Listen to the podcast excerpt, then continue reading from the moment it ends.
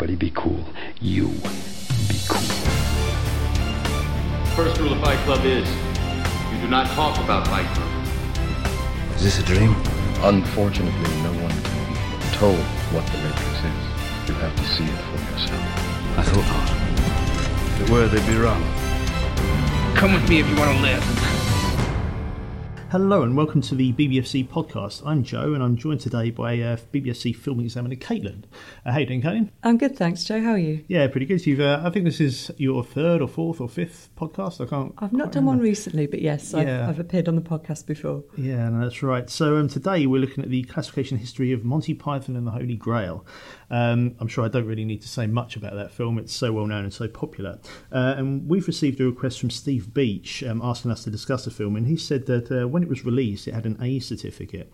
I know that it was subjected to cuts at the time to prevent it gaining an AA certificate, but I'd like to know more about the contemporary thinking around this and the subsequent revisions that have currently classified it at 15. So, um, Caitlin, obviously, neither of us were here at the time when uh, the Holy Grail was classified, but um, I know I can see you've got a lot of notes in front of you, and I gather it's got quite an interesting um, sort of history at the board. So, what, what did the board uh, make of the film when it was first submitted for classification?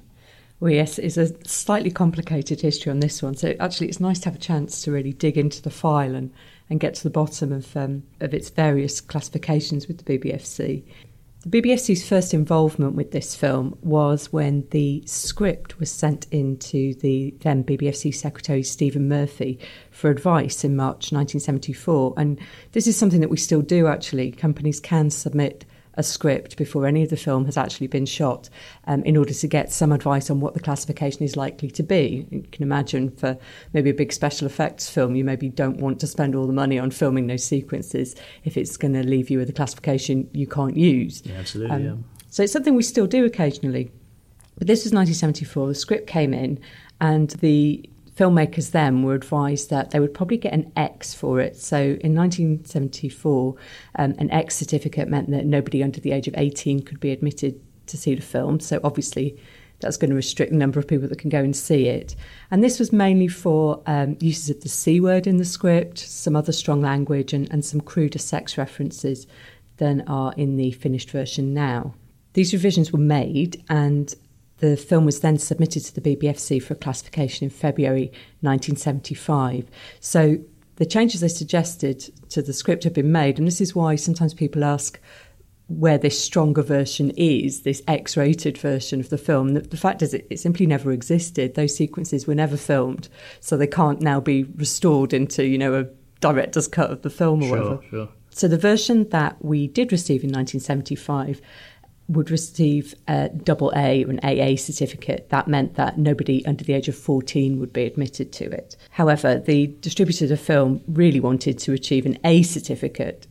A doesn't really have a modern equivalent. It's it doesn't stop anybody from going to see the film, but it's an advisory category. So anyone can go and see it, but parents are advised that there's going to be content there that is not suitable for younger viewers, similar in a sense to PG or perhaps 12A now. So it became obvious that in order to gain this A certificate, further changes were going to be necessary. That's interesting. It makes you wonder. I mean, obviously, we don't have a copy of the original script, but I mean, did the Knights Who Say Ni originally say knee? I wonder, or you know, John Cleese saying, you know, I fart in your general direction. You kind of wonder what that, what that could have been if the stronger version had been filmed. Well, I'm sure there are plenty of Python experts who will have some knowledge of the original script and could maybe fill in those gaps for us. Yeah, no, I mean, I you know, it'd be interesting to get to ask sometime, wouldn't it? So, do we have any record of what those changes actually were that were suggested to the script? We do. I've been looking through the file. We have the letter that was sent to the distributor on the 12th of February 1975, listing the following reductions that were suggested in order for them to achieve this preferred A certificate that they were looking for. Um, so this is quite precise, but I know people like to know the details. Um, in Reel 1, in the fight between the Green and the Black Knight, the stab through the visor and the blood gush was considered problematic at the A category. Um, in Reel 2, there was the repeated and gratuitous use of the phrase Jesus Christ, and the shot of historian A.J.P. Taylor having his throat cut was considered too bloody for the A certificate. And further changes suggested were in Reel 3, the use of the phrase oral sex, uh, somebody saying shit, and in Reel 4, a close up of some blood on the bride's mouth. Now, these were the initial suggestions that were sent to the distributor, but there was some toing and froing over this and further discussion, particularly over the suggested reductions to the language. And it's all to do with who the distributor wanted to make the film available to. Um, they wanted, say, 11 year olds to be able to see the film, but as Stephen Murphy pointed out, the A certificate would mean that children as young as five would be able to go and see it. Um, we didn't have these sort of in between categories that we have now. The Monty Python TV program was being broadcast at 8:30 p.m., which perhaps suggested that the the general audience for that was more akin to a, double A audience, you know, 14 plus, certainly sort of slightly older children and teenagers rather than the very little ones that an A certificate would perhaps open it up to. So there's lots of discussion about this. Um, and eventually, what was agreed was that the distributor removed the shots of blood gushing from the Green Knight's visor, um, the shot of blood gushing from the historian's neck, and a couple of the uses of Jesus Christ were substituted with some other phrases instead. But the argument was accepted that the other language and scenes were important to the storyline, there were key comic moments in the film, and that they should be retained. So some of these cuts were made, as I've, I've, just said, and then the BBC looked at the film again once the reduced list of cuts had been made. So it was eventually classified with the A certificate after cuts had been made on the 4th of March 1975. So, as our questioner Steve asks, uh, the film's now 15, so what happened after the 1975 cinema release? Well, the work wasn't classified uh, on video until 1988, and that is a year before the 12 certificate became available for cinema releases. And in fact, you couldn't have a, a 12 for video releases until 1994.